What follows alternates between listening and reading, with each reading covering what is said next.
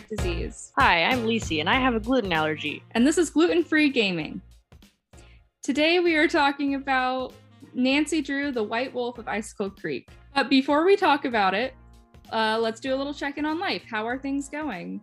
Things are going good. I got my hair dyed yesterday, but my hair is already so dark that they couldn't exactly do the color that I wanted, but it's okay because it still looks cool. It looks more black than it used to, so that's good. But I was going for yeah, you like- You kind of have a Snow White vibe. Thanks. That's, that's what I'm going for. Josh was making fun of me because he was like, oh, you know, like you, you dye your hair black, you know, you want to be like an e-girl, like goth, but you hate killing bugs. And I'm like, I am scared of bugs. Let's normalize soft e-thought, soft e-girl.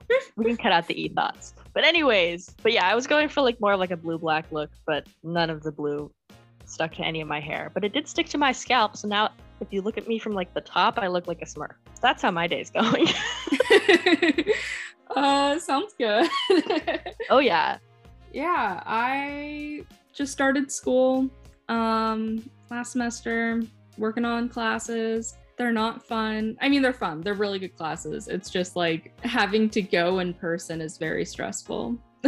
Yeah. And now people see me outside of a box and it's weird.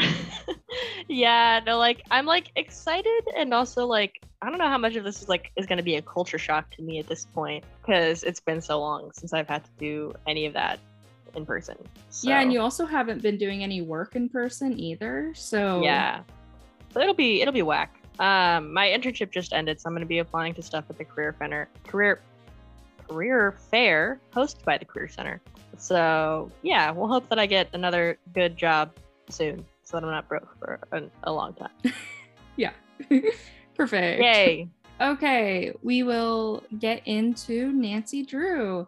So Nancy Drew, the White Wolf of Icicle Creek, came out in two thousand seven for P C and two thousand eight for the Wii. It is not the only Nancy Drew P C game that was made for another console. We also have um, the Message in a Haunted Mansion, which is the third game, I believe, in the series uh, that came out on Game Boy Advance, which like, I can't even imagine how that plays. Like I can barely. I should, I should get that. Like I, we should do that one next season and I will get it on my Game Boy and I will play it. That's a quick one too. It took me like four hours to do at least, or at most. And then Curse of Blackmore Manor, which is a really fun one, um, but takes a long time. Uh, but like, I think it's one of the best ones. Uh, that one was released on D V D, which I don't understand. uh, um, I don't know. I mean, like, I was thinking about this the other day because like a lot of people when they talk about like the weird different types of video games that have been released, they don't talk about D V D releases. And like more so than that, I'm thinking about how like some like movie D V Ds used to come with like a game. Yeah. Like if you had like were in the menu and you like you went to extras, there'd be like a game. Like I remember specifically Journey for, to the Center of the Earth, there was this like mini game where you used like the arrow buttons on the T V remote to like go through this like um mine like on a mine cart. And then if you like made the wrong turn, you like died and you had to start over.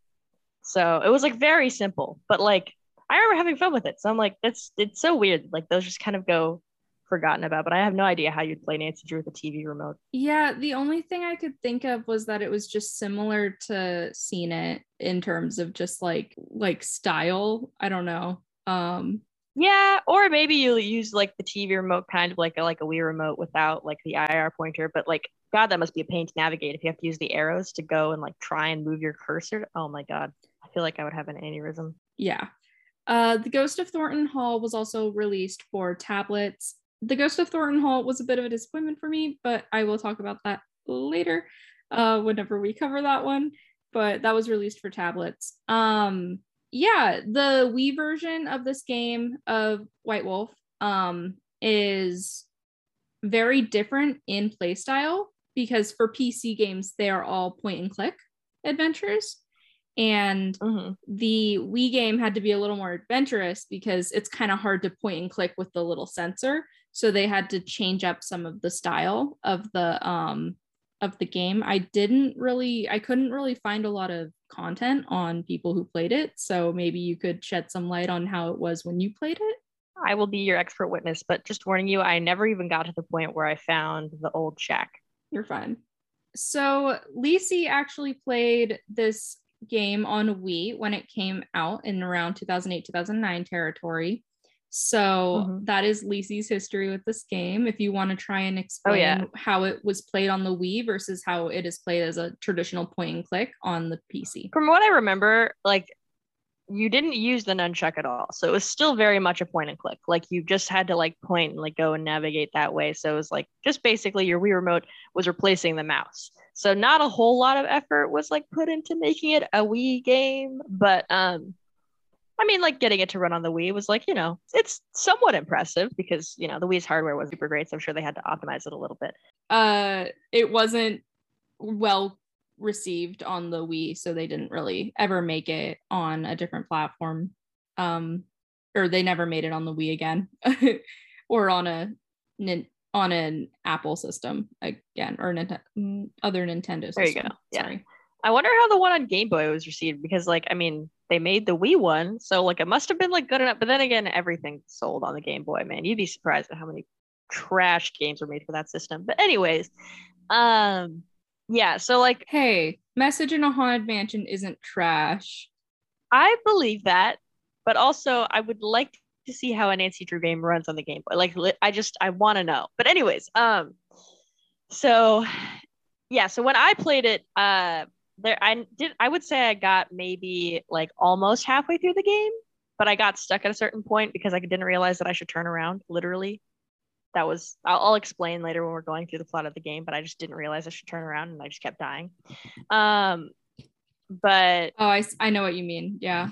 So um, me as an eight-year-old was obviously not intelligent enough to play Nancy Drew games, but that goes for the P C ones as well because my other friend who I grew up with uh, played them a bunch as well. And she lent me some of hers, and I was like, "This, I'm, I'm not, I'm not smart enough for this." Um, but I played like the dossier ones, which are like for like younger kids.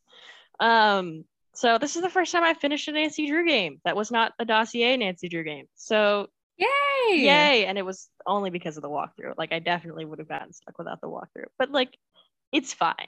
Um, shout out to the Game Boomers walkthrough. They got me through all thirty-three Nancy Drew video games uh, this past winter. I I used to play these when I was a child, um, up until I was nine and didn't have a computer anymore. Um, and so I did play. I might have played. I don't even remember if I played this game. I might have played this game. Um, back in the day, but I couldn't remember a single thing I had played uh, when I went and replayed them all, uh, which was kind of funny. Um, but I also have no memory, so that makes sense. Um, this game, White Wolf, is uh, based off of The Mystery of the Mother Wolf, um, which is one of the latest Nancy Drew books to be released. It was released in two thousand and Nancy Drew halted print in two thousand three. Um, they were Nancy, the Nancy Drew books, everyone knows them. They were in print for seventy-three years. And there was actually like a big controversy coming up now because a lot of people are realizing the Nancy Drews that they grew up with, one through thirty-four, were reprinted to be less feminist. They changed a lot of the stories and they also um, like shortened them. And some people say it was just a financial thing. And some people say that it was also to censor. And they also ended up being a bit more racist in the reprints, um, which is interesting. Yikes. Um, yeah. So it's really hard to find originals now. Um, and they're very expensive. I was doing a little like digging on like how much it would be to get like even just like the thirty-fourth book, um, like the last to be reprinted, how much that would be. And it's a lot. uh, it's like four hundred dollars minimum for these books. That's insane. Uh, depending on, and these are like well-loved books. So like depending on the state of where, um, they're even way more expensive.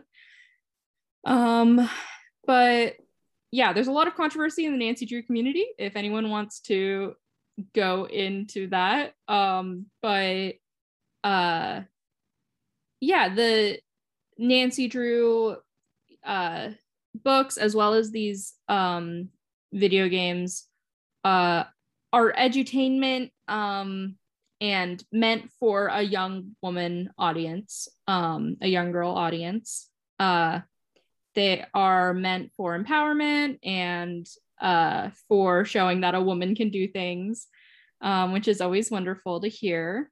We love it. Nancy Drew, a feminist icon. She is. Uh, it was published by Her Interactive and um, by Sega on Wii. Um, Wait, Sega made it? That's so hilarious.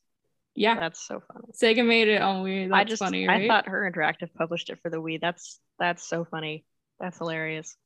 Um, and this is the sixteenth Nancy Drew adventure game, and that is not related to the Dossier series, which is its own thing. They only made two Dossier series games, and they wanted to make a third, and they didn't.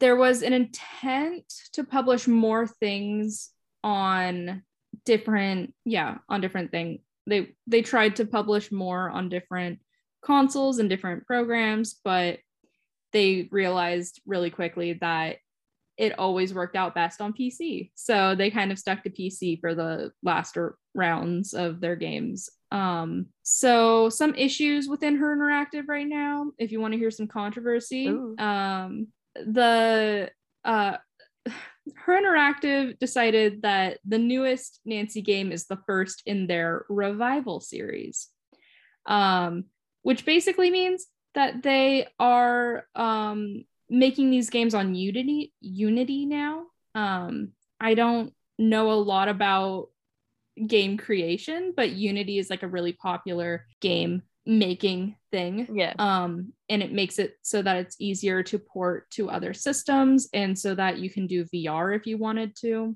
Um, yeah. But their most recent game, the only game so far that has been made on Unity, is Midnight in Salem, and it sucked. Um, and I hated it, and it's not even in my definitive ranking because it sucked so bad. Um, and it just like, it didn't run the same. It was not meant to be a Nancy Drew game. And then it also, to top it all off, it didn't have Lonnie Manella as the voice of Nancy. Um, and she is the most iconic person ever.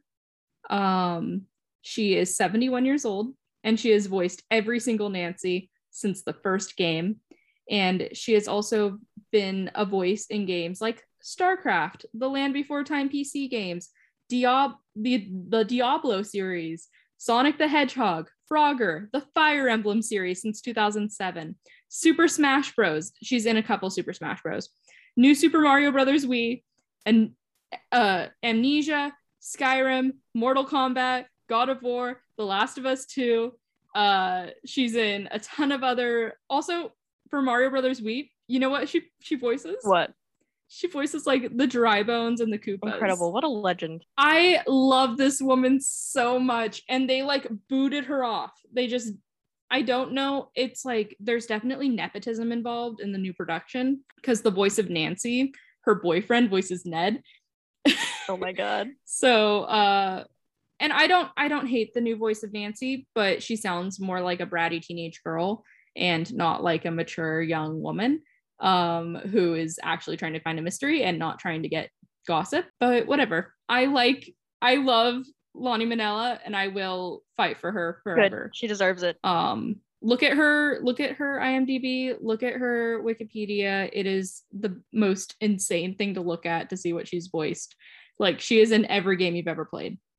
Um, love that for her. There's also a lot of, going on more a bit about the Nancy Drew games. I won't talk about these in the other episodes because we're talking about it in this one, but there is a ton of diversity in these games. There is a lot of gender and racial diversity, um, not as much in the earlier games, but even still, um, in Message in a Haunted Mansion, like, there is no uh, holding back from having Black and Asian characters. Um, and there's also a lot of commentary in these games, a lot of social commentary, a lot of activism commentary. Um, specifically in White Wolf, we have activism on um, animal cruelty and uh, like sanctuaries for protected animals and stuff like that.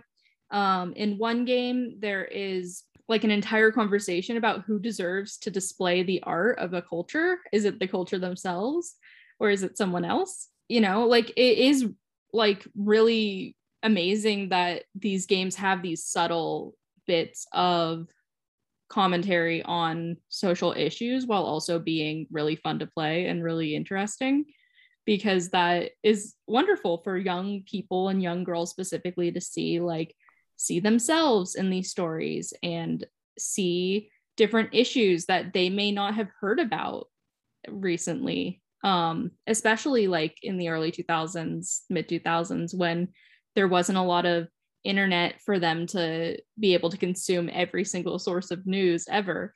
Um, it was like a way for them to hear a side of the story that also involved them. Now we're on to White Wolf. Wait, before we uh, before we leave talking about Her Interactive completely, um, so since you mentioned Unity briefly and you don't know a ton about it, I thought I would interject some things because I've worked with Unity um, in the past, and it's not super hard to pick up. Um, it's like a lot simpler to work with, um, and it makes like three D game development a lot easier, which, like, you know, the Nancy Drew games aren't necessarily like really three D, but like they do add depth to a lot of the scenes, and like you're supposed to be moving around in three D environments. So like I can see why they would opt for Unity, especially because I, I watched the whole credits, right? Because who am I? I finished this game at like one thirty in the morning. It's fun. And it's I watched fun. the credits. Um, and I couldn't help but notice that it said that it was developed using C plus plus and Microsoft DirectX.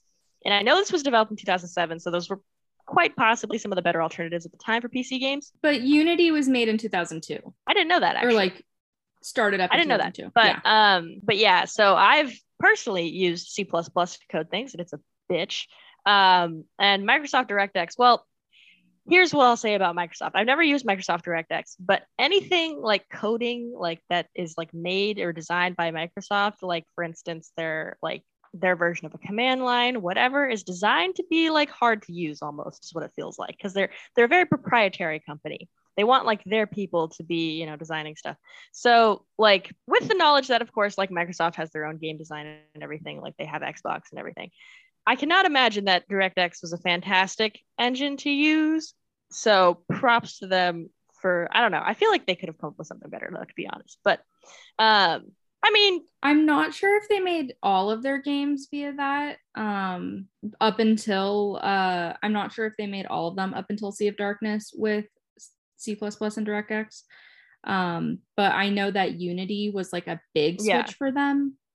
Um, and it was a bad switch, and I will fight to my death to say that it was a bad switch for them to make. It was like, I'm not even going to let you play this game until we finish every other Nancy J- Nancy Drew game, because it sucks so bad. Well, I'll have to see it for myself. And you need Maybe to I'll look up like a sucks. YouTube video of like what it looks like to play it, because like, I don't know, I feel like it's hard to mess up using Unity. Like, it's just a superior game developing engine. No, it it it's not even that. Well, first of all, the game is super glitchy, like really low frame rates. It was really hard for me to get it to actually like run smoothly, and I had to like change a ton of settings that uh like, because Unity has like the option to change like a billion different mm-hmm. settings, um so I had to change so much. I had to drop the frame rate or drop the quality of the picture of, so like all of my trees were just big green squares, so that the actual movement of the game wasn't like walking through a bunch of like mud. That sucks. Like, um, and also the dialogue is really bad, and there's a lot of issues with um, like the point and click style doesn't really work, and they're kind of moving away from the point and click style. Um, so this was kind of like a good transition game for them if they want to move away from that. But it didn't work. There's a lot of things that didn't work. It's not just the fact that they used Unity. Yeah, yeah, no, obviously it sounds like that. Um, but yeah, no, I could, I could see, like, I feel like Nancy Drew games were always supposed to be able to run on like anything. Like, they're not supposed to be graphically intensive. They're not supposed to be difficult to run. They're not supposed to have these issues. And I can see why, if they didn't put a ton of effort into optimizing it for Unity and for like lower end graphics, you know, lower end processing P Cs, and I can see how this would be a problem. Yeah. Anyways, all that to say, I was like, I had never actually, and again, I don't know a ton about game development, so maybe this is more common than I think it was, but I was surprised to see C plus plus involved in, you know, making a game. But I mean, it makes some sense, but I was also like, man, respect, because I could never. Yeah.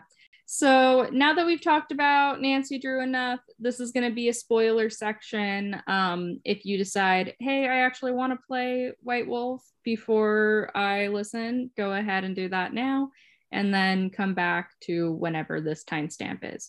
Uh, so the setting in the story, this takes place in Alberta, Canada, in the middle of winter at the Icicle Creek Lodge, where Nancy is hired by the owner Chantal to be a undercover detective, um, where she ends up acting as a maid and cook in order to uh, snoop around people's rooms and figure out who has been setting off bombs in these mountains in the middle of winter and creating avalanches and messing with wildlife. And then we also have, of course, the White Wolf in the story. Um, and the White Wolf will uh, howl every time an accident occurs. So a lot of people are blaming the wolf as an omen.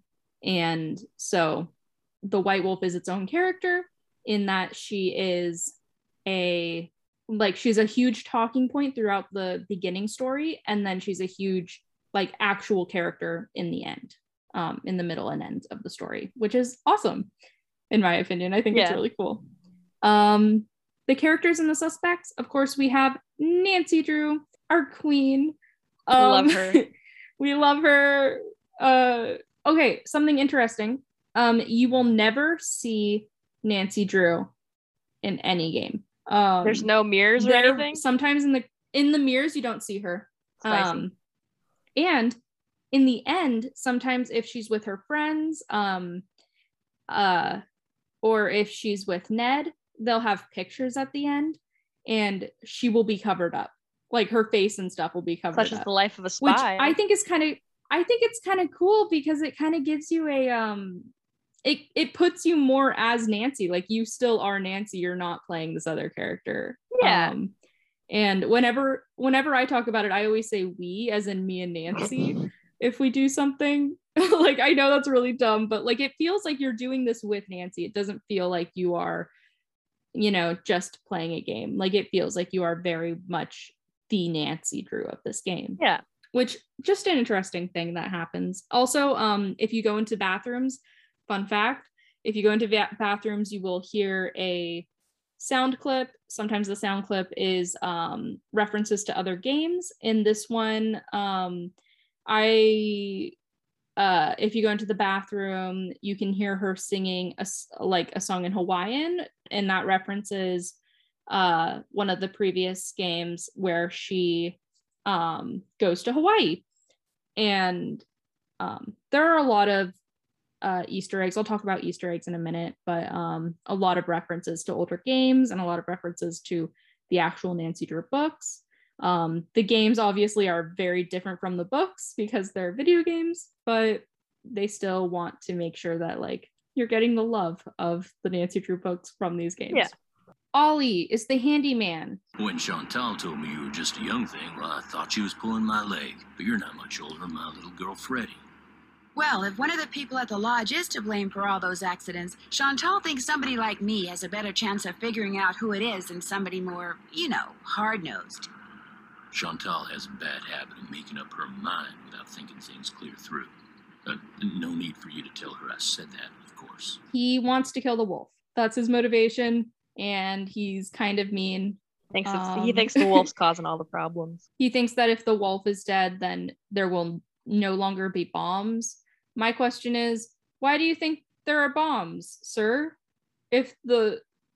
Sir, sir, one second. Why do you think there are bombs if it's a wolf? Yeah, I I don't understand. Like, there is... Ev- like, they talk about, like, C four and stuff like that. Like, there's evidence of bomb stuff. And literally, you go to a bomb... Several bomb sites, and you get murked by a... Uh, an avalanche half the time, like, so I don't know, it's just a dumb a weird thing, but that's his motivation, is killing the wolf. um Freddie is Ollie's daughter. Um she is an icon. She is the snow queen. Pop, who goes there? uh Nancy Drew Nancy Drew shall not pass unless and until she proves herself worthy. And how does she do that? By hitting the Snow Princess ten times. Snowballs only, no ice balls. She will give you heat packs if you defeat her in a snowball fight. And it is the most exciting thing ever. Oh, quick question. Did you play on Junior or Senior Sleuth? Senior, because I was like, I'm an adult. I'm twenty-one. I can figure out how to play a children's mystery game. And the, the amount that I, I relied on that walkthrough is embarrassing, frankly. But yes, I played on Senior Sleuth. When I initially played all the Nancy games, when I committed to playing them all in December um, or in winter break, um, I also played all of them in senior mode, but I went through and replayed most of this game in junior just so I could get through it quicker. Um, not much difference, but the ice pond, I did it in one go. So yeah. I also did it in one go because I cheated. Yeah. Let's go. Did you get Cry? Was Cry your... Uh, yeah. Uh, one of the... So the ice pond is a Minesweeper challenge. We'll talk about it in a second. But one of the funny things is that one of the patterns that you can get is Cry. The, ca- the uh, cones will spell, spell out, out Cry. Yeah. Which is so funny to me. Um, Yanni is an Olympic... It, esque. He's not technically an Olympic skier, but they call him like Olympic caliber skier. Um, he's training like for the Olympics, basically. Yeah, he's training for a competitor of the Olympics, which is so weird. Again, just like weird things. He's from a fictional Nordic country called Fredonia, um, and he kind of sucks. I hate him the entire time, but and he's just paranoid. He thinks that the, all the bombs are for him. They think that he thinks that it's his competitors doing it. Um, I don't like him. I kind of liked him. Anyway, he grew on me. He's funny. He definitely like inserts himself in in the wrong times. Mm-hmm. Um, not gonna spoil the ending yet, just yet. But he he inserts himself uh in the ending way too much. Um, so that's Yanni. Um, Guadalupe or Lupe um is a quote unquote bird watcher from Los Angeles. Um, and she doesn't know much about birds, but she knows a lot about wolves. Wolves. So what does that say to you? Well, I mean, not to spoil it, but like, don't we find out later that she's not just a bird watcher? Oh, she's not a bird watcher at all. She's a nature um, conservationist. Right, yeah. And so. um, she heard about the wolf and she wants to make sure that the wolf can like be free. Yes. Um, and she, uh, there's actually a controversy between her and Ollie because she takes Ollie's bullets out and like messes with them um in his gun, so then he's shooting at the wolf and the gun the bullets aren't hitting the wolf and he's like, this wolf is magic, but really we find out that Guadalupe has just been taking the bullets and messing with them so that he doesn't hit the wolf when he shoots at her. What a queen. I I didn't I didn't trust her at first when I first played this, but she grew on me. Um, Bill Kessler is the ice fisherman. He hates the wolf, sort of, but like he's also kind of indifferent. Um, he's indifferent on the negative side, I would say. Um, but he just wants you to ice fish with him. That's all he wants. He wants you to play the stupid board game with him. Well, hello there. You must be the new maid Ollie told us about. I'm Bill Kessler. This guy's Lou Talbot. Hey. What's your name again? Nancy. Nancy Drew. Just thought I'd come over and say hello. Well, Lou here's a grad student. Art major of all things. You're probably going to need a jackhammer and some hydrochloric acid to clean his room, eh? Have you two been at the lodge for a while? About a week, I guess. I checked in right after he did. We sat down after breakfast one morning and discovered that this fox and geese game is pretty darn fun. I've been whipping his tail ever since. The hardest part of this entire game was that board game, by the way, and I'll talk about that later. Yeah, no, I agree. Uh, but Bill has like the most amazing Canadian accent. The voice acting in this game is astounding. I will put in some clips as we go through because it is just like, I love the voice acting in these games so much. Um, Lou... is from, he goes to school in California. I think he's from Canada still though. Um, but he goes to school in Canada or in California. He goes to like a U C L A type school. Um, but obviously it's not like U S C, U C L A. It's got a fun other acronym. Um, He wants to snowshoe and he's an art student. Um, and he doesn't believe that the wolf is responsible for all of the things that are happening. Suspicious, don't you think? Oh, just a bit. um, so those are all of the, besides Nancy and Freddie, these are all of the suspects. Our non-suspect characters, uh, we've got Ned. Ned is an icon. We love Ned and Nancy. They're the cutest couple ever. And Ned is in literally every game. You get to call Ned and he'll just like help you recap what you want to talk about and stuff. And sometimes he gives you really good hints. Yay, Ned. Yay, Ned. In the earlier games, you could call um, Ned or some of the other friends and ask like, what do you think I should do for this? And they can be like, if you're in junior mode, they will give you a hint. And if you're in senior mode, they're like, aren't you a senior detective? Sass. Very sassy. And then we have Chantal. She is the uh, in innkeeper. I don't like her. She's kind of bratty. She wants to prove to her dad that she's not incompetent, but she kind of is. Um, she's not even there. Like that was, I was like, hmm, huh? Yeah, you Anyways. you only your only interactions with her are via phone call, um, which is a lot of how these games go. You have to make a lot of phone calls. Um, you have to do a lot of internet sleuthing sometimes, depending on the game. Um, Tino Balducci, she hires Tino, maybe because they had a little fling. Um, but Tino Balducci is a cop.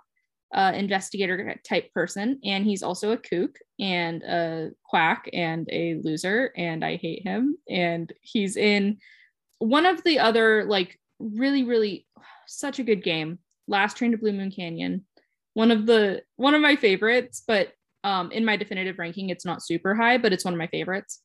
And he plays the same just like kooky character who has no clue what he's doing. Literally in this game, he prints off something from the internet to make us go quiz people. And it's the dumbest thing ever. Um, but he's supposed to be helping us, I guess. Um, so that's Tino Balducci. Hey, it's Tino. um, and then we have the sheriff. The sheriff doesn't really help. And then we have the family members of the suspects at some point, or friends and family, or we have former victims of the assaults in uh, Icicle Creek Lodge. So we have um, a couple people, a couple who got gas leaked in the sauna, and then we have a guy who broke his leg and he's playing video games and he doesn't want to talk to you, which is just like us playing Nancy. Of course. So this game has, of course, lots of events, lots of puzzles, lots of mini games. Well, like there's one mini game, but it sucks. Um, yes, there are two modes, junior and senior sleuth. Um, the junior sleuth mode is basically an easier mode. Um, if you look at the walkthroughs, sometimes they will have a lot of difference. You can like look at the differences in the puzzles between the two, but the storyline is completely the same. And there is no shame if you want to pick up junior mode and just want to kind of speed through it. Uh, senior mode, I think you definitely get like the bang for your buck for these games, which are like five dollars. Um, I think the most I paid yeah. for a Nancy Drew game was fifteen dollars. And that was because I didn't buy it on sale because I just really wanted to play it. I know I'm talking just a lot of dense stuff. We'll get into like more talk once we get through all of this. But the basis of this game is that you have to follow this strict as heck schedule for the beginning, where you have to cook three times a day and you have to do all your maid duties by noon. And it ends up being beneficial in solving the, the mystery because you have to find out who doesn't like paprika, and you have to, which is a weird thing, but mm. you also have to um, take their clothing for uh, when you befriend the wolf, and that is something that happens and you need the wolf to sniff them out. Um, so it does become useful, but it also becomes a pain in the butt when you're just trying to get things done and then you accidentally miss lunch and then you get sent to literally the next meal and then you get yelled at by Chantal. Um, which, you know what I figured? I was a hack for that. What? If you sleep through a mealtime, you don't get in trouble. I started doing that towards the end when I didn't feel like cooking anymore. And then finally, well, I guess we'll get into it. Yeah, there, it does come to a point where like, they'll be like, oh, you don't need to worry about this anymore. I think like Ollie yeah. takes care of it, or like enough people leave or something. Um, yeah. It is a non-linear point and click game, so everyone kind of experiences the story a bit differently, but there are things that you have to do to unlock other things, and there is a sort of rhyme and reason to what you're doing. It just depends on whether you make the same phone calls, whether you do all the maid stuff on time, and stuff like that. The maid stuff for me, so in when I played Senior Sleuth, I had trouble getting the laundry bag to go into the chute and stay in the chute. Uh, mm-hmm. Ollie would continue to make me, Ollie would say, oh, you didn't finish doing your maid services, even if I did. He did that every morning. It was okay. really annoying. I didn't have that thing in junior. I don't know if you had that issue. I never had that issue. Like okay. He told me I messed up my cooking, but only when I actually did. Yeah, so I think I had looked it up um, on some of the forums from like two thousand eight. Um, and that was an issue with some people, but um, it didn't like interfere with my ability to play the game, play the game. So yeah. Um, there is also an issue with going outside. If you go outside, you have to monitor your temperature, um, because it is cold. You're in the Canadian winter. Um, so if you're outside for too long, you can freeze to death. I love the Nancy games because you will die in these games. Like, there's no way to not die at least once in these games. Um, yeah. Yeah. I like there's like actual consequences. It's like, because it's cool, because it's less of like a story game. It's less of like a novel experience, like a graphic novel or like a, what is it? Visual novel? What? Yeah, yeah. That's the name. Visual novel. And it's more of like an actual mystery game. Like, you still have to solve all these puzzles. You still have to do all this stuff. You can still die. Like, a lot of and like, it graphic also, novels aren't like that, or not like not graphic novels again. Here I go again. Visual novels are like like it, as a children's game and as an adaptation of a book series, it very easily could have been one of those visual novels where like you're not very involved. But I like mm-hmm. the way that they adapted. That's another issue with the newest game, Midnight in Salem, is that you don't have a lot of agency in what you do. There is not a lot of places you can go to out of order. Um. You have to follow a line, and then you also don't get a lot of options for talking. You, Nancy kind of talks for you the entire time, unlike mm-hmm. in most other games where you get a lot of text options, and you can also run out of text options. So you have to be really careful when you talk to people in White Wolf and in other Nancy games. You have to be careful how you talk to people, because you could want to ask a question, but then ask a different question, and then the opportunity to ask the question you wanted to ask can go away, um, which sucks when you need to know stuff. So our Queen Freddie will give us a heat pack. I love her. Um, she leaves us a little cryptic note that says, like, I will give you something if you come and destroy me, uh, which I love. I love her. Yeah. Um. So...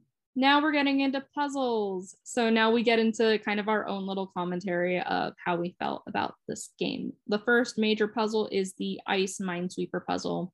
Um, I call it the Minesweeper puzzle because it is literally just Minesweeper. It's just um, Minesweeper, yeah. A lot of Nancy games will take this Minesweeper-esque approach for puzzles. Um, not all of them, but I will say this is a common one. Um, the most notable being one of the final puzzles in the one that takes place in Greece. Can't remember the name of it now. Okay. The one that takes place in Greece, whatever that one is. It's a little newer, um, but that one has like its final puzzle. It's kind of a Minesweeper shorter puzzle. So, and on senior level, there are, so senior and junior level have each have two different options for what you can do. And it has a certain amount of cones. Um, the senior level has twenty-three and twenty-nine cones. Um, the twenty-nine cone one spells out cry because that's what you want to do when you have to play it. um, Literally, I remember playing this minigame when I was doing the Wii version, and I died like so many times because, again, I wasn't using a walkthrough. I wasn't cheating to figure out because I'm, I'm bad at Minesweeper. Um, I never really played. So I just remember like dying and dying and dying and like playing it with my sister and having her try. And we were both just like, why? Why do we keep falling into this ice and dying? I mean, even as a twenty-one-year-old woman playing this when I played it back in the day, in the winter time, in the winter months. I had so much trouble with this puzzle. I don't know what would, what it was about it, but like it was just not intuitive to me, and I just didn't do well on this puzzle. So I used the walkthrough for this one. I and this was like a big one for the walkthrough. We love her. Yeah, yay walkthrough. I definitely, um, it would have taken me twice as long to finish this game if it weren't for that walkthrough. We've said this before in the podcast, but there is no shame in using a walkthrough. Um, we are both semi-casual, intense gamers, and we yeah, we more love, casual for sure. we we love the uh, we love the games that we play, but we don't love when they are too difficult to actually get through. So you know, we want to yeah, keep going. Just- It's frustrating to get stuck and to not know what to do. Like, you can do a million things, and like it's easy to get stuck in answer to your games. Like, another one where a walkthrough is really useful is like Subnautica, because there's like the game will give you enough hints if you explore for long enough, but like it just it there is a lot of exploring that you have to do in order to find those things, and so it's nice to have like a guiding hand. Yeah, and I would say Below Zero holds your hand a little better than yeah. the original, and I think there's a lot to do with story and with just like the general vibe of those games. Yeah, it's definitely one of those things where you're like, there's nothing I can do but look at the walkthrough. Yeah. After minesweeping, or after after minesweeping, after sweeping the ice, you get a an explosion. Um, you see Dapper, not Dapper, Trapper Dan. I want to say Dapper Dan's. Uh, Trapper Dan's needle. Um, which is just like a big spire that he built, and it like an obelisk. Yeah, an obelisk. That's what I meant. Um, a spire. Uh, that's in a building. So you do that. You also get buried in an avalanche at one point, and the wolf will dig you out, and we love her for it. And yes. then when Nancy goes and interviews people later on, she's like, "But the wolf saved me." So what you got to say about that? Oh yeah. Um, you also get to snowmobile. That becomes important later on in the story progression. um, yeah, the first time you have to snowmobile, I think, is because you're doing like an avalanche survey or something. Yeah, you're and checking then, to yeah. see if like Skookum Ridge has been avalanched or not. Yeah, there's also like if you walk too far without snowshoes, you can cause an avalanche and die. There's only one avalanche you're allowed to survive, and that's the first one you face. The rest of them, you're on it's your own. It's literally unavoidable. Yeah, it's like a it's a plot thing. And then it's the next, all if you trigger another avalanche, which is the part where I kept dying, you just die. And then it yeah. sets you back whatever your last save was.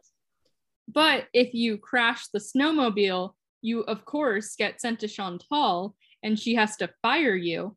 But every single time you crash the snowmobile, she does this whole thing, and it's like, one of the annoying things is that you can't skip through those texts. So you get them, like, especially when I first played this, I would get it like ten times and I'd be like, I don't want this. Please don't fire me, mister. I never crashed the snowmobile, so I never saw that one. Oh, you never crashed the snowmobile? You gotta. There's a bunk explosion, more puzzles. Um, you gotta make phone calls. In most Nancy games, I'm pretty sure in like every single Nancy game, if you don't make a phone call, you will not progress.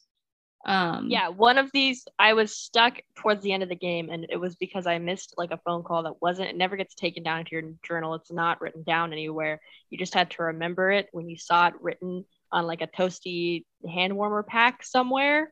And I was like, what the hell? So thanks, thanks again, Game Boomer walkthrough, for saving my bacon. Mm-hmm. Yeah, the phone numbers. This game is one of the annoying ones where you have to actually type out the phone number um, instead of just clicking on the phone number, or sometimes she has a cell phone um, and you don't have to deal with any of this. But this is one of the games where you actually have to type out by your clicker um, pointer uh, the phone numbers, yeah. and that is annoying as heck. And I hate whenever I have to do this in Nancy games. It is my least favorite part.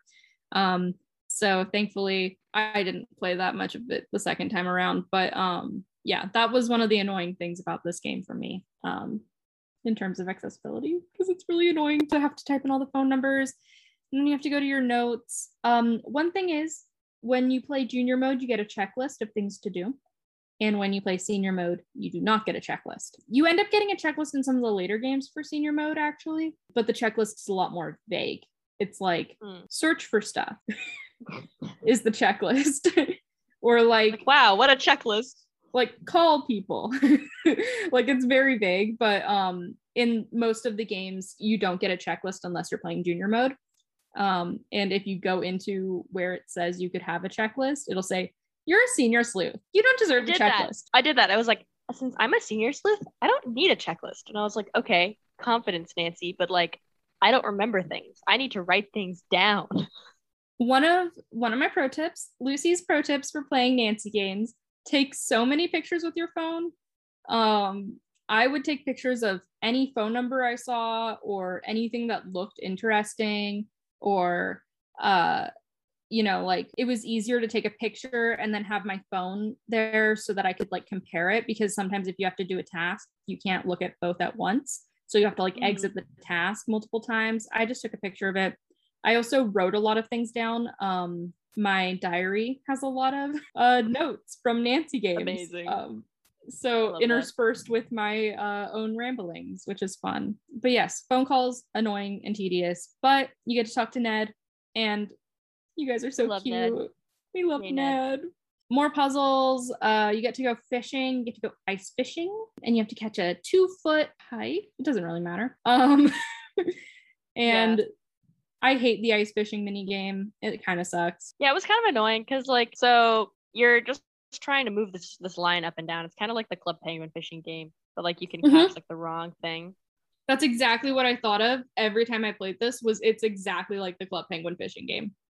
Yeah, and then, like, if your line is far down on the screen and, like, a log comes in the middle, like, if, if fish come in the middle of your line, like, they usually don't eat it unless it's sturgeon. But a sturgeon and a log, no matter where your line is, if they hit any part of the line, it, like, quits out of the minigame. It's so annoying.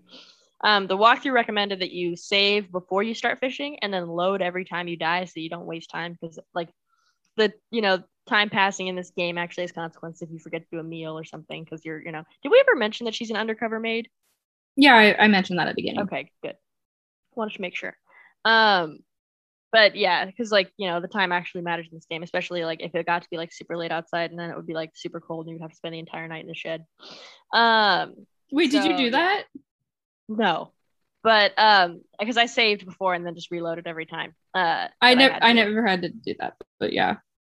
But like, if it did get cold enough outside, you just wouldn't make it back because it's a really long walk from the ice fishing shed back to the lodge. And so, like, every time I would make that, um, she'd go, ooh, like, I'm so cold. Yeah. And, like, I'll put in a sound clip that, from that. Do it. Yeah. And then, like, no matter how long she's been outside, though, like, even if she's not that cold, every time she gets back inside, she's like, oh, wow, I'm so glad I'm inside. I was really cold. And, like, you, you have to wait in the entryway until she's done saying that before you can move forward, which is, like, that got on my nerves a little bit. But she is an icon. um you're like, don't come for my Nancy. Nancy deserves any dialogue she gets. Lonnie Manella deserves any time to talk. I'm starting to get really cold. I feel warmer already. Fishing. So this is when an Easter egg comes in. So the Easter eggs in this game are very interesting, not specifically in White Wolf. I never found Easter eggs in White Wolf because they're very complicated to get. Um, I wrote down I how to get. I followed directions and I got the Easter egg in this one. You got the Easter egg.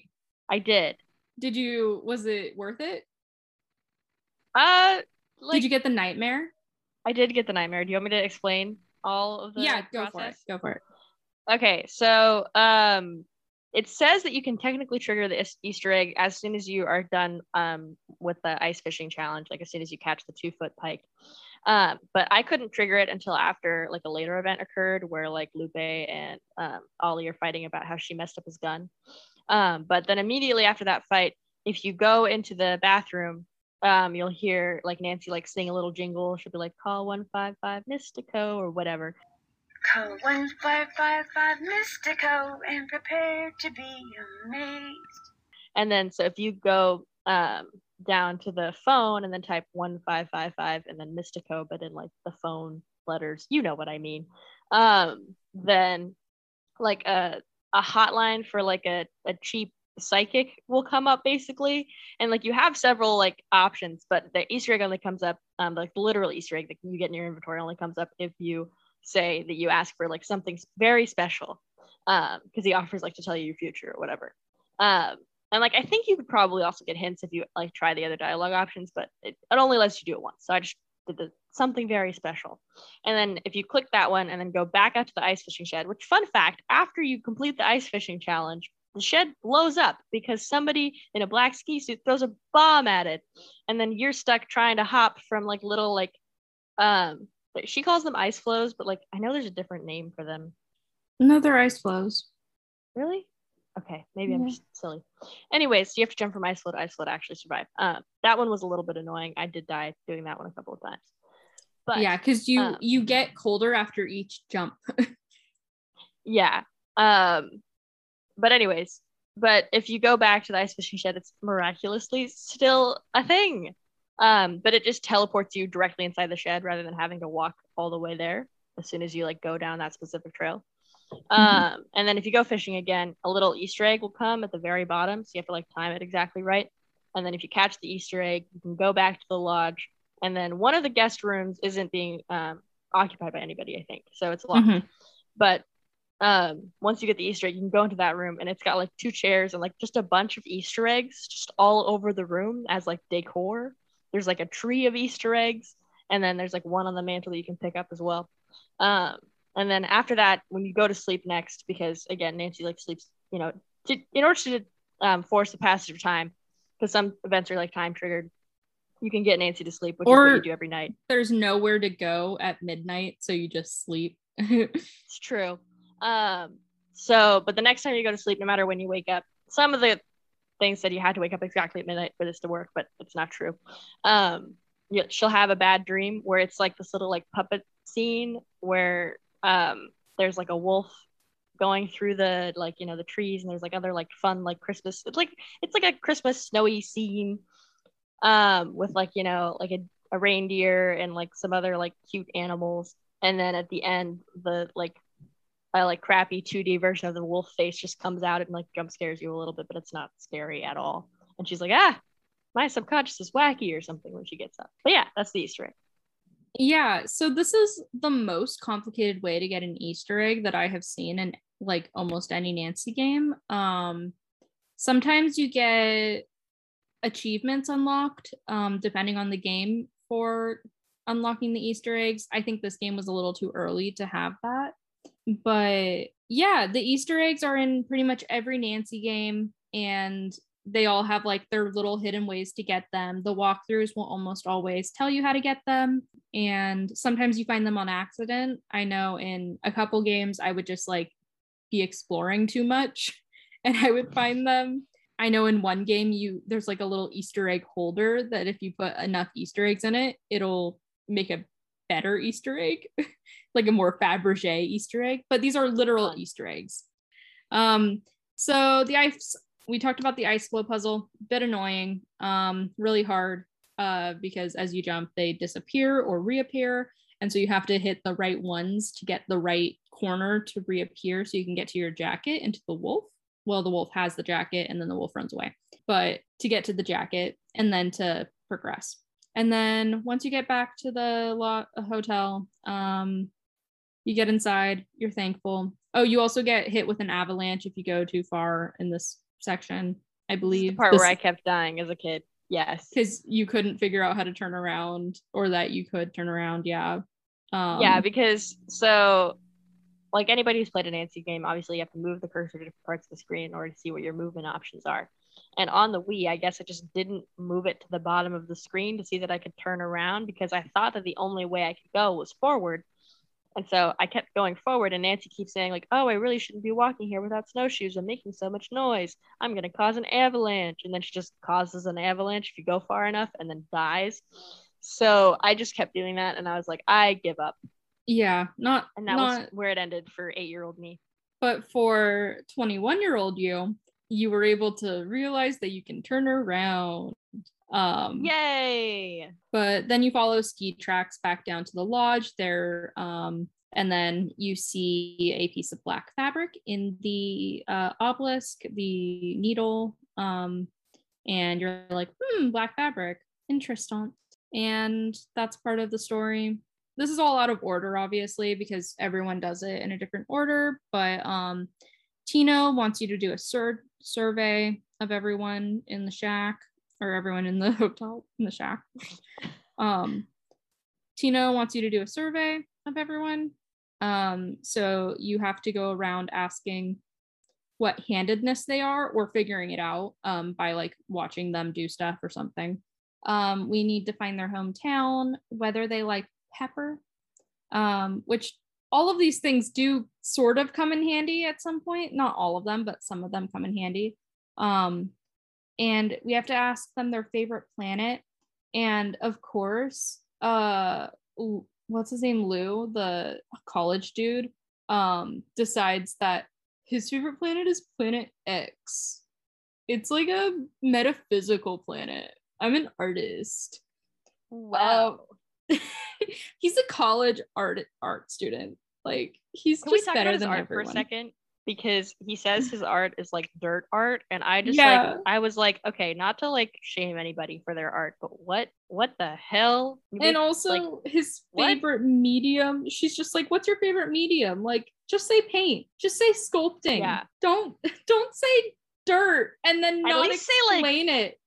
At least say like clay or something. He's just like, no, it's yeah. dirt, and I'm like, dude, what the huh?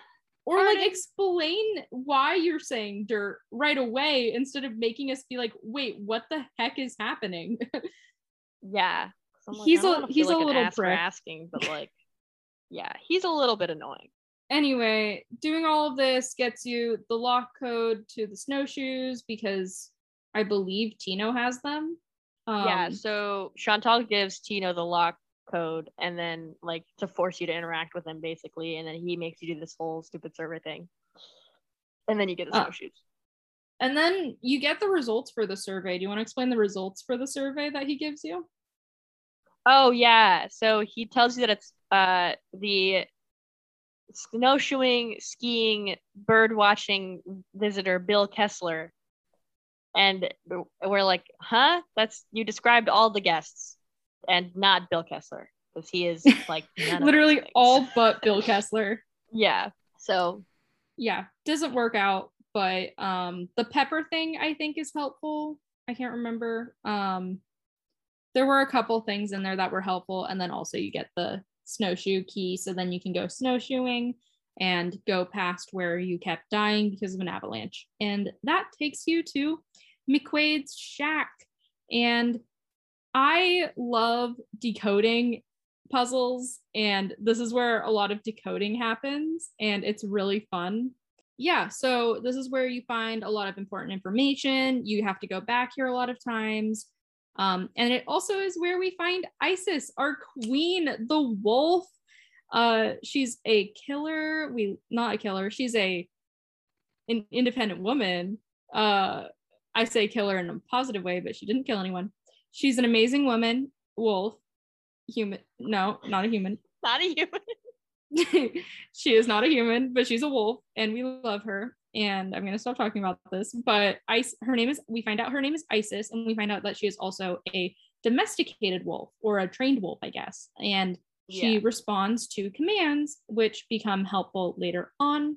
But this is when you get to test out some of the commands she knows, and you also get to explore this shack and figure out kind of some more puzzles, what you need to do later on in the game. And also uh, you find a couple things, like you find the bone, this missing Rex bone that was found um, by Trapper Dan. Um, you find yeah. that in there. So yeah, the shack is somewhere that you end up going to a couple times, and it leads to the radium mines, which are also an important location in the game. So fun place. And I then, just love the, the wolf. Because I was like, ah, friendly doggo. And that's basically what she is for like the last half of the game. I love Very her. Nice.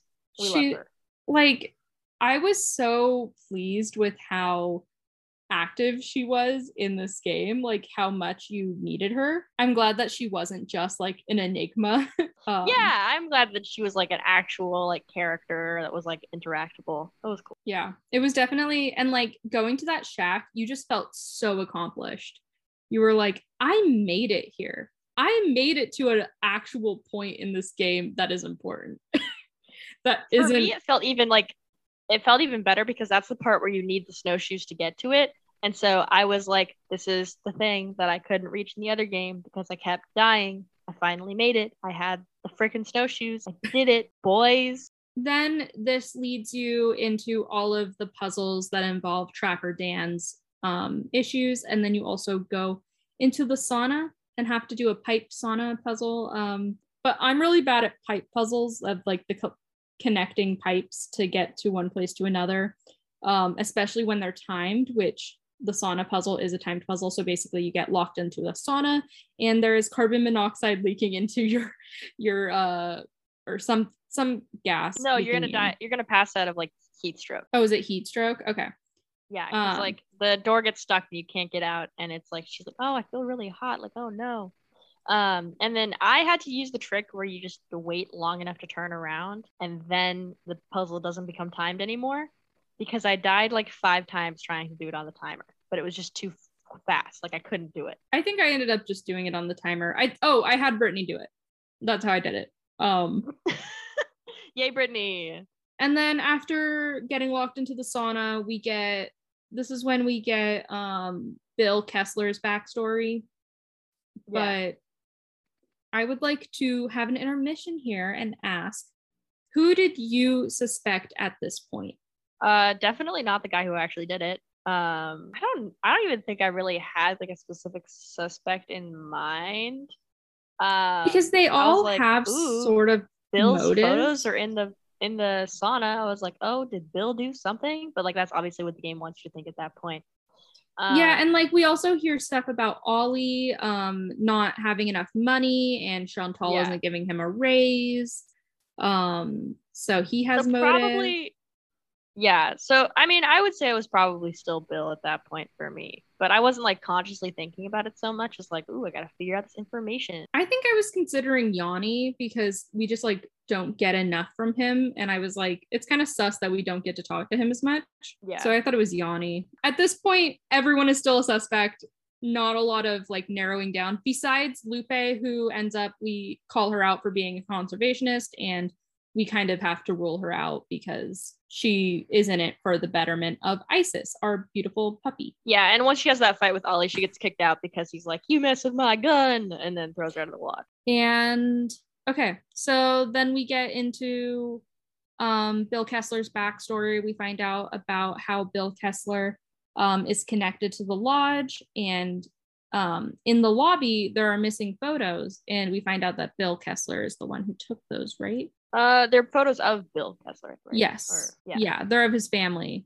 So we find out that um, Bill Kessler is using like a fake name, I believe. I don't believe his last name is actually Kessler or something, think, but anyway. Yeah. Um, so we end up having a convo with Bill after the sauna thing. And then we kind of have to rule out Bill Kessler as the perpetrator for the wolf thing, because he obviously is there for a very specific reason. Um, and that is for his family memorabilia. And also, I don't know, maybe like reclaiming certain aspects of, uh, his family's own stuff that kind of just got stuck there. Um, yeah. So he has his own motives. Um, I kind of ruled out Bill after that, even though he was kind of one of my main suspects.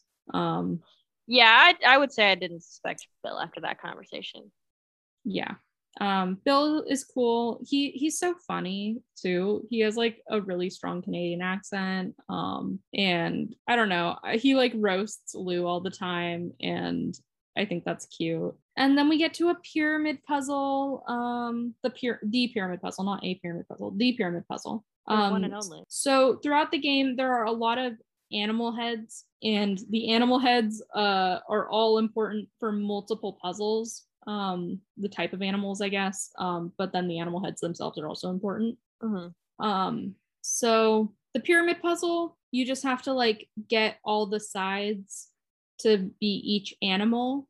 Um, and there are four different animals. So you have to like switch it all to wolf and then switch it all to moose. And I don't remember the animals. Switch yeah. it all to raccoon and so, and pig. So, um, and then once you open the, once you open the pyramid, which it isn't that hard. It's, I was only okay at it because I played that one mini game in New Super Mario Brothers D S in which, in which you have to do the flippy things. Um, And I was only good at that because my sister was really bad at it. So I would try to be really good at stuff that she was bad at so that we could like counter each other out. Anyway, okay. um, then we get the journal. We get to decode it. And it is Trapper Dan's journal. And we get to decode it. My favorite thing ever. So that's fun. And then that leads us further into Trapper Dan's vault and his vault maze. Um, yeah. Um, you have to collect all these little like uh coins that have the different animal heads on them by doing different things. Um, and, and you have to play, once you get the last one, you have to play this, um, or not the last one, the second to last. You have to play the Fox and Geese game with Bill. And I think Which this is kind of, said. Like, it's a Chinese checkers game. Um, I think is how like it would be described outside of Canada. Um, it's it's basically Chinese checkers is the way you play it. Um, and this game destroyed me. This, I am not joking. I have, I think I got ten point five hours on um, White Wolf in my Steam, whatever. And um, three of them were spent playing this Fox and Geese game to get the tokens. My God. It was so hard for me. And there is no cheat for it. There is no way to figure it out through any kind of like puzzle thing. Like there's no thing on the, on the, uh, on the, a walkthrough that helps you. It's just like, good luck, this is hard. Um yeah, because they can't give you like a definitive moves list because it depends on what the like what Bill's token does, and that's like somewhat random. Like it's not the same every time. Like I would use I once I learned kind of how to strategize a little bit, I would kind of do the same opening every time, and like depending on how he moved, it made it like harder or easier for me to do that. So like I can see why there was no definitive guide. Um, I was very frustrated at the beginning with this game because I just kept losing. And every time you lose, Nancy says, in like the sad voice, like, is it okay if we start over? And like, you can put that in uh, the sound clip. Okay, if we start over. And Josh was playing some other video game. And every time that he heard that sound clip, he would be like, he would laugh and he'd be like, so you're not, you're not having a good time over there. And, I'll, and he'd make fun of me for failing so bad at a children's game. Um, It's but hard. This it's one is difficult. Really hard. It's difficult. I would say it took me about an hour to kind of get the hang of it.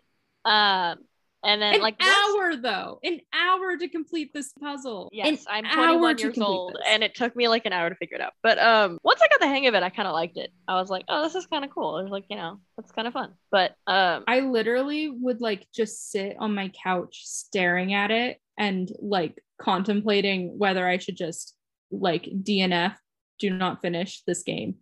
Like I was considering DNFing this game because of this one puzzle, and I was like, I can't do that to Nancy. Nancy Rest would never peace.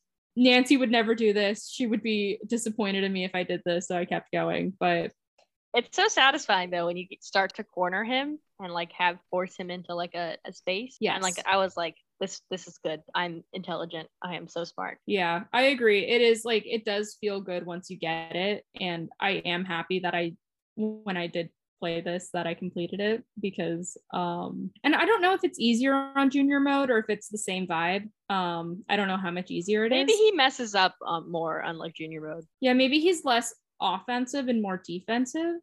Um, because he's like ready to kill you in yeah in like there were so many mode. Times where like I thought I had him cornered, and then he would like find like the one thing that I had forgotten about and like hop over it, and I'd be like, God, and then he'd make like two jumps and wind up on the other side of the board, and I'd be like, yeah yeah it's so hard. It's so hard um this is like the thing that killed my spirit for at least three days straight um while playing this game. So then once you do the Fox and Geese thing, you get keys. And you get, um, you have to know Isis's commands, um, like left, right, up, down kind of vibe, forward, backward, um, jump, I don't know, pause, yeah. stop.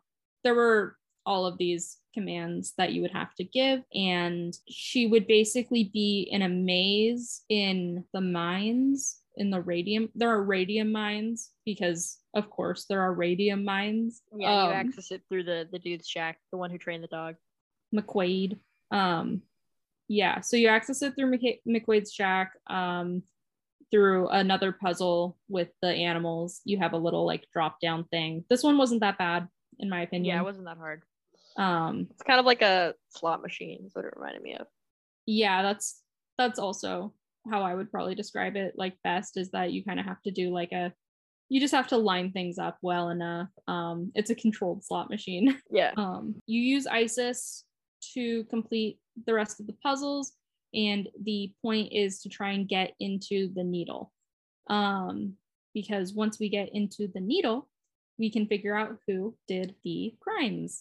Yay. Am I missing anything before we get into the ending? I don't think so. Okay. There's other things that happen, obviously. There are different story beats. There are different, um, you know, like, there are a couple different puzzles we probably haven't touched on just because they're really small puzzles, um, or they're not as consequential to the game. Yes. Oh, wait. So now we can talk about how Lou was selling dinosaur bones on the black market. That's all we really need to say about it, but I feel like it's important to mention that Lou was selling dinosaur bones on the black market, which makes sense. He's an art student.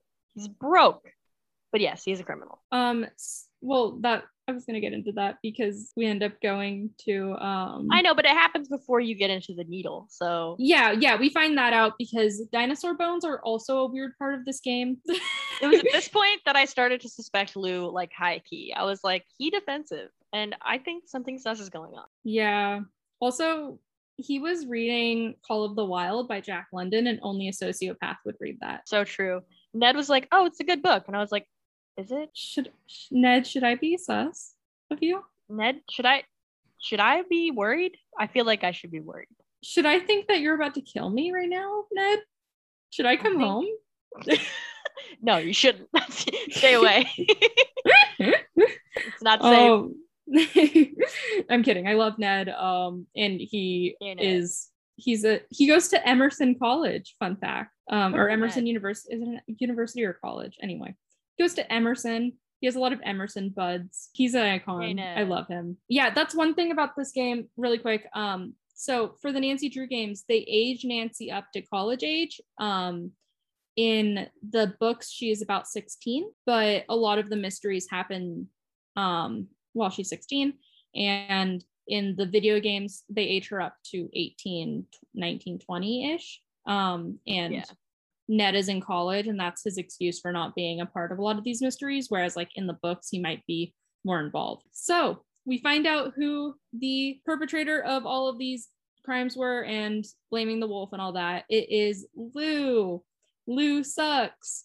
So we get into the needle um, through the radium mines, thanks to Isis helping us. Um, and we we end up in this, like, square room in the obelisk, and we find a university bag with a bunch of bombs in them in it.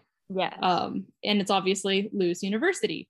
So we're like, okay, this is uh very, very sus. I think it's Lou. And then Yanni comes in.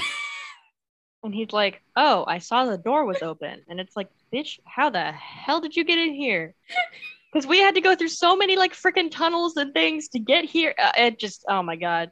Anyways. Yeah, so do you want to break down the ending um, a bit? Yeah, you so can when talk I saw, about... yeah, when I saw the bag of explosives, I was like, okay, yeah, I knew Lou was sus. And then Yanni comes in, I'm like, oh, he's going to, like, help me or whatever, help me catch Lou or something. And then he, like, drops his little armband that he's been wearing, which I assumed was, like, I don't know, like a heart rate monitor, like a Fitbit, but, like, older. I thought it was a heart rate monitor too, yeah.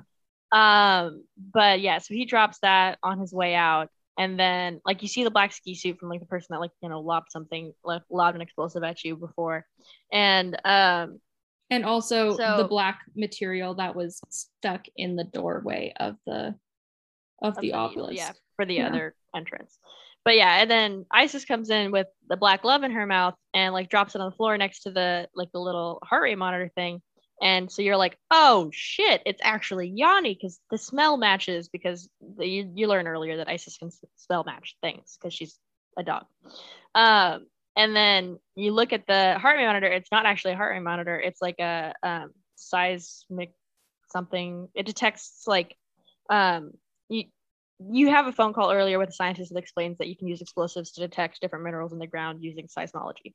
So it's like a seismic detector kind of thing, not a heart rate monitor. And he has set it to explode a bomb in the room, the one that was in Lou's backpack, which presumably he stole. And so you're like, oh no, Isis, we gotta go. And then you leave with the dog and you survive. The explosion happens, the needle is kablooey.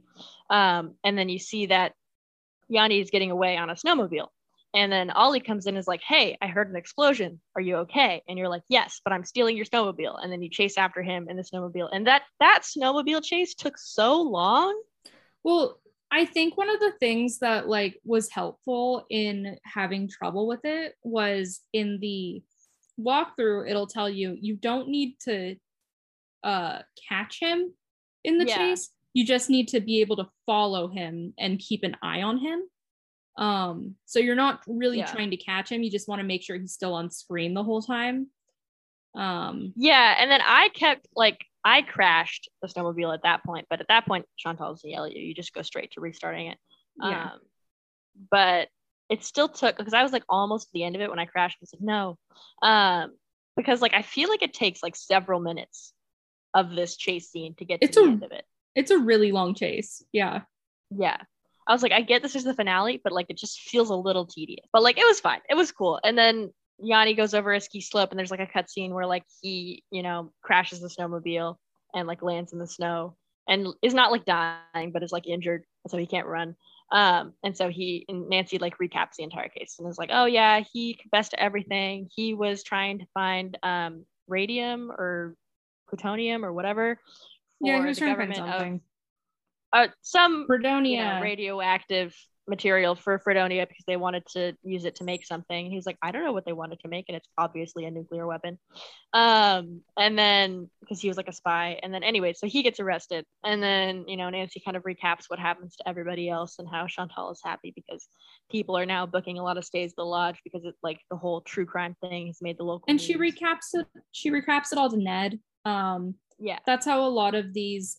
Uh, end is she's writing a letter to either her dad or Ned or um her her nanny can't remember Hannah her her nanny Hannah um who's like their housekeeper person um and when her mom died, Hannah became like a very strong maternal figure in Nancy's life. Nancy's mom is dead, by the way. Um sad for Nancy. Yeah. Uh there's an actual there are a couple games that actually focus in a lot on the death of her mother, which is interesting. Anyway, this game was uh, number eleven out of thirty-three. Um, in out of thirty, I think thirty. Yeah, this was nineteen out of thirty um, on my games list, where one is the best. So this had this was eleven down from the end. Um, and a lot of that was mainly because of the puzzles and the the ease of use. I think the phone was a pain in the butt. I liked the story a lot and I thought the setting was important. Um, I have like a whole ranking list. I'm not going to go through it. Um, but it got a thirty-three point five out of forty-five on my Nancy Drew P S Q rating game. Um, Metacritic gave it a seventy-three on P C and a sixty-seven on Wii. And that's pretty much how everyone else rated it as well. But I think that this was a good one, not the best, obviously. Um, and it definitely wasn't close to my near my favorites or anything either. But what are your thoughts? Yeah, I was like, it was cool. It was a good one. Also, I we have the image from Lucy's PowerPoint on all the Nancy Drew games. I will post it on our Instagram so that people can see the full breakdown. But um, so I liked it. It felt satisfying to be able to complete it and be like, haha, look. eight or nine year old self. I did it at twenty-one and still needed a lot of help. But anyways, so it was cool. Um, it was fun to play. I haven't played a Nancy game in so long, so the nostalgia was a little bit of fun. And um, yeah, I, I thought it was it was good. Um, again, I need like I would need more Nancy games to compare it to, and obviously I will have that as we have further seasons. Yeah, no, it was fun. I mean, there was some parts where I was frustrated. There was a part where I got stuck for a while because I forgot to make that phone call. But mm-hmm. um. Oh, the cooking sim kind of sucked. I did not like it. I liked making breakfast, but I hated the other meals. Oh, I I have a lot to say about the cooking sim, but we'll get into that when we talk about the gluten-free scale. Yes, true. But yeah, so we can go to ratings, um, unless you have any other tidbits to add. No. Okay. Comparing this to all other games in existence, I'm not like, I'm not an avid Nancy player. Like, Lucy, don't get offended. I know the Nancy games no. have a special spot in your heart. You're good. But like, for me, it's like, it's better than Blue Toad Murder Files, right? And so I'm trying to remember what I gave Blue Toad Murder Files, because it's like, you gave Blue. I think I gave it. You like gave a it like a six or a six. I think you gave okay. it a six. Blue Toad Murder Files does not deserve a six in in retrospect, but I would give Nancy, like, again, I've it's comparing it to all other games, like a six point five, because like it's it's it's a Nancy Drew at what it's supposed to be doing. It's good at it. So like in the re- it, like. in the specific category of like P C mystery games, right? It gets like an eight, but like in the category of all playable games, you know, it's just not, it doesn't hold a candle for me to some of my other favorite games. And I don't have yeah. a ton of nostalgia tied to it either. Yeah. For me, like with one being the best Nancy Drew game, definitively, definitively, I like, I definitely didn't rank them on my favorites. I ranked them on like quality and uh you tried to be objective, folks. It was a very objective list. Some of my favorites are near the bottom. So um, this got uh, nineteen out of thirty.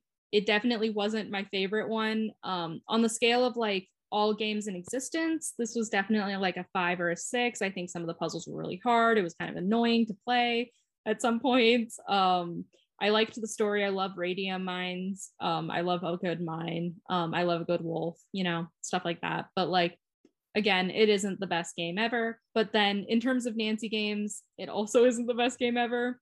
Uh, so I think in terms of Nancy games, it gets like a four for me. Um, I so was worried about being too harsh. No, you're fine. I, I really do have like a lot of strong feelings towards the Nancy games. So you'll hear a lot of those throughout the rest of yes. this, our Nancy experience together, um, which I'm excited to share. Yay. Um, So on a gluten-free scale where one means everything was gluten-free and we are in space and can't eat anything, I guess, because that seems to be our default. That was that was our default. Yeah, that's the that's the control group, I guess. Um, and five is you are cooking breakfast, lunch, and dinner for everyone, and you have to do it, and you're supposedly eating that food as well. What would you give this? Uh, I would give this like a four or four and a half, because like almost, so like I would have hives continuously because like my skin is like pretty sensitive to stuff like gluten and everything. Like if I touch something that has gluten in it and like I don't wash my hands right away, or like I touch my face or like anything, and then I just get like hives or like, anyways, it's not fun. So if I had to cook the French toast, the burgers with the glutinous buns, quesadillas, the croutons, the quesadillas, the croutons on the sal- on the salad for dinner, all that kind of stuff. Like there is not a meal that is safe. Um, like if I had to eat this food, I could live off of just the omelets, the Canadian bacon, um, like a burger with no patty, I guess, and a salad and some salmon with no croutons, obviously, and no cheese. Can- There's a lot of dairy in this game as well, but I'm not going to get into that. We don't have time to unpack all that. And you're no um, longer allergic to eggs, so that helps. Yeah, so like I could survive, but like just the fact that I would be forced to cook this stuff would be an unpleasant time for me. So this game has a ton of gluten in it. Not good.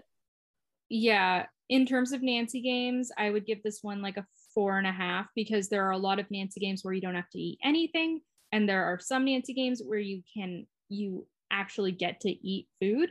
So you get to eat either cookies or like when you're in Scotland, you get to eat all of these weird Scottish foods. So you don't actually get to eat in this game. So I would get it lower just because the gameplay doesn't involve eating. But mm-hmm. yeah, I would be vomiting just from being like in the room with all this gluten for so long, um, yeah. three times a day. And I would also get like hives and rashes. And at least I'm not like allergic to cheese and stuff. So I wouldn't have an issue with the same eating restrictions that you would have, but it would be pretty similar. Um, and yeah, so on the gluten-free scale, this is a very glutinous game. Yeah, very um, much, lots of gluten. Yes. There is literally no way to not experience a glutening in this game. The glutening. Oh my God. Um, yeah. So we can go to achievements in our little wrap-up section. What achievements have you unlocked this week? Uh, I finished up my internship last week, so now I'm chilling. I just have like a week off before um, school starts, and like kind of sad that my internship is over. Yeah, uh, sorry about your. In- I know, but you'll you'll love working on campus more than you'll love doing internet stuff. I think maybe. No, because I'm getting paid less, and honestly, honestly, a work from home job is nicer. Um, Yeah, fair enough. Yeah. My achievement this week is that I got a bookcase, a new bookcase. So now I have two in my apartment, and uh, now I have more places to store my books. And that is Yay. all that matters in life. So that was everything for Nancy Drew, the White Wolf of Icicle Creek. And you can follow us on Instagram at Gluten-Free Gaming Pod, at Twitter, um, at G F Gaming Pod. You can email us, Gluten-Free Gaming Pod on at gmail dot com. What else, what else do we have? Yes. Um, we also have a YouTube channel, Gluten-Free Gaming uh, Podcast, and I am on Twitch, uh, twitch.tv slash Lisi underscore galaxy, and maybe I'll play Goat Simulator. We will decide. Uh, anyways. We also have a TikTok. You don't need to follow it. We do have a TikTok, Gluten-Free Gaming Pod. Do follow it. Uh, because we're cool like that. Anyways, thanks for listening. Yeah, thank you so much for listening. Uh, and we'll see you guys next week. Bye. Bye.